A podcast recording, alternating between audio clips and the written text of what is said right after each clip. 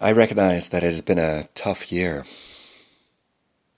I mean, if you think about it, COVID itself has been tough. Tough for jobs, tough in lockdown, tough on many levels.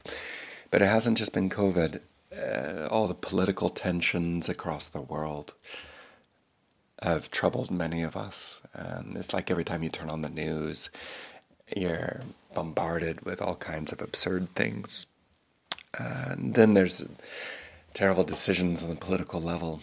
Um, or if you look at the church, the universal church, and things that have been troubling, you know, whether be the scandals, I mean, or it be the just difficulties inside the church, uh, division.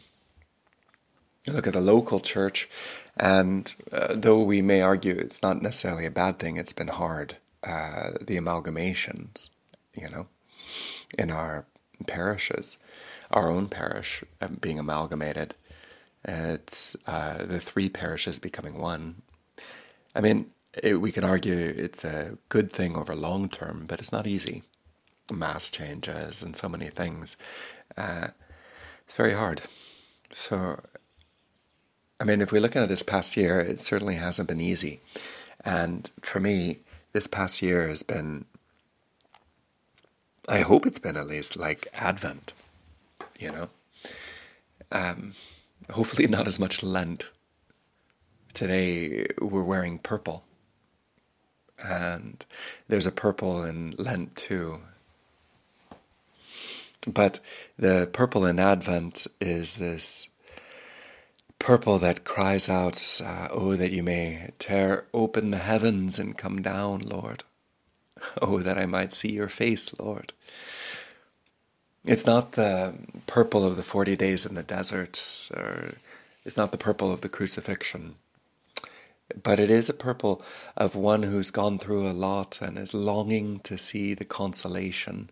It is a purple the, of someone who uh, has gone through this valley and wakes up in the middle of the night and cries out, Come, Lord Jesus, come, come, Lord Jesus, come, come, Lord Jesus, come. It is that kind of purple. And it's important to note because that's what we've been going through. But often, often when we go through a lot of things, like we've gone through this year, it's not um, hopeful, or it's not like we actually focus and cry out to the Lord and say, Come, Lord Jesus, come, come, Maranatha, Maranatha, come, Lord Jesus, come. We don't do that. We don't have hope, and we may have hope deep down, don't get me wrong, but we don't actually have hope. We don't actually cry out when we wake up in the midst of the night. And it's important. That's why I hope that this year has been more like an Advent than anything else. And it's good because the church doesn't just make everything rose. Not everything is white. Not everything is Christmas. Not everything is Easter in our lives. We do go through hard times. We do go through difficult periods. And it's good that the church recognizes it. And this Advent, I hope it corresponds to a bit of what has gone on in your own life. And I hope that you learn to cry out, Come, Lord Jesus, come, take back this veil, as in the first reading in Isaiah, when it says, Oh, that you might tear open the heavens and come down. And it moves us forward because in this first reading, it kind of blew me away. It's Isaiah, it's Isaiah, and in Isaiah, you find um, this determination to cry out to the heavens, but at the same time, he says, At your presence, Lord, the mountains would melt. And it's like, I know how powerful and great you are, Lord, that you might tear the heavens open and come down. Tear back that veil. For no ear has heard, no eye has seen any God but you act like this. For those who trust Him, you guide those who act with integrity.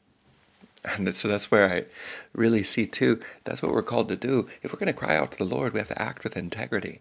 Sometimes it's painful, sometimes we want to run away. You know, yesterday's reading, and that is Saturday's, it was the last day of the ordinary time, and it said something similar to this. It was saying, Watch, be ready.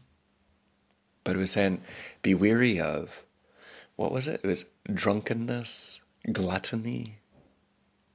No, gl- drunkenness, debauchery, and the, my favorite of the three, uh, the worries of life. The worries of life often they take us away and we just curl in a ball you know?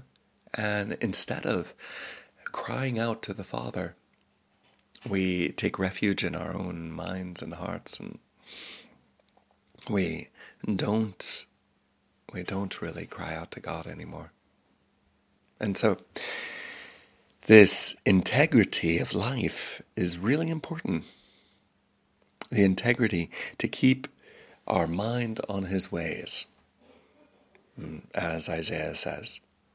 To keep our mind on the fact that the Lord writes in mysterious ways, and he could take the dissonance of this modern time and make a beautiful symphony out of it. But we have to hope for his presence melts the mountains when he comes down. And so, to keep our eyes focused on Him, we have to live in integrity, not falling into drunkenness, nor debauchery, nor the worries, anxiety of life, the worries that come to us when we turn on the news, the worries that come to us when we worry about our family members, when we worry about all the above. We can't let that deter us and lose the integrity that keeps our mind focused on His ways. Our minds so easily get distracted. And really, it takes us away from this contemplative spirit that we're called to. At your presence, the mountains would melt. That means we have to have awe about His mighty presence. That means our mind has to be open to Him, open to wonder, open to the amazement of the God who sustains all things in existence. Do we have the capacity to see the beauty of the light as it hits the leaf and the difference on the sides of the leaf? You know, it's absolutely amazing when the sunlight hits the light hits the leaf rather.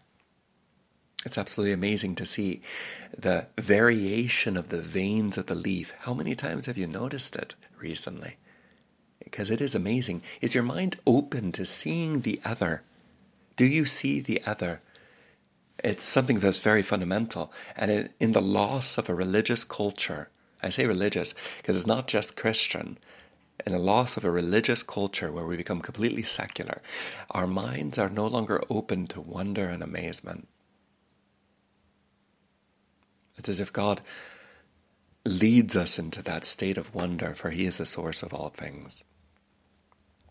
And do you have eyes to see?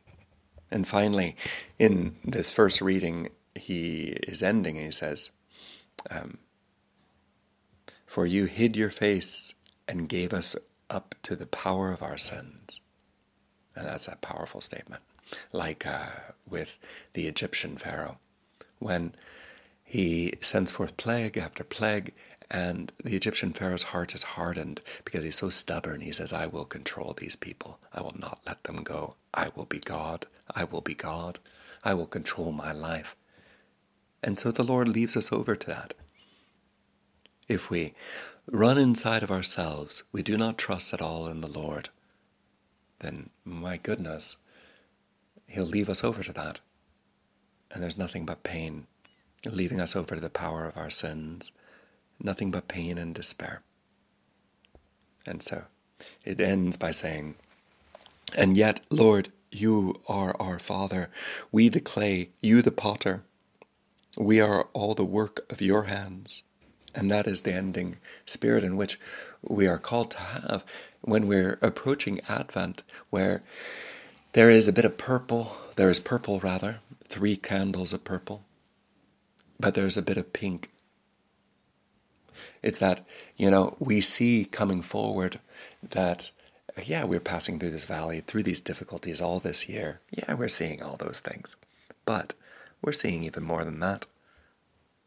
We're seeing that we're approaching the Savior, the chosen one, the one who's coming for us, the Emmanuel. And we ask Him to come, come soon, Lord. And so there's a bit of pink in there, there's a bit of joy, because it's like when you're approaching a meal, you could smell it, you know? You're not yet there, you're not yet there, but you can already have the joy of having it. So there's always a bit of pink in the midst of the purple. There's always a bit of white in the midst of the purple. There's always a bit of joy. And we know that He is the potter and we are the clay, and we must abandon our lives into His hands and trust entirely in God. And if not, we will be lost we will lose all hope.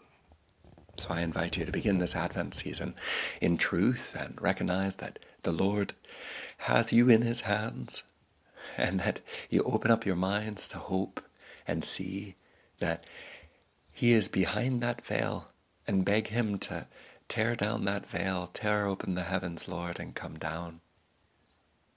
So that this Christmas His second coming may take place, that this Christmas we may encounter Him hopefully in a second coming, and at the very least we may encounter him once again in his Eucharist.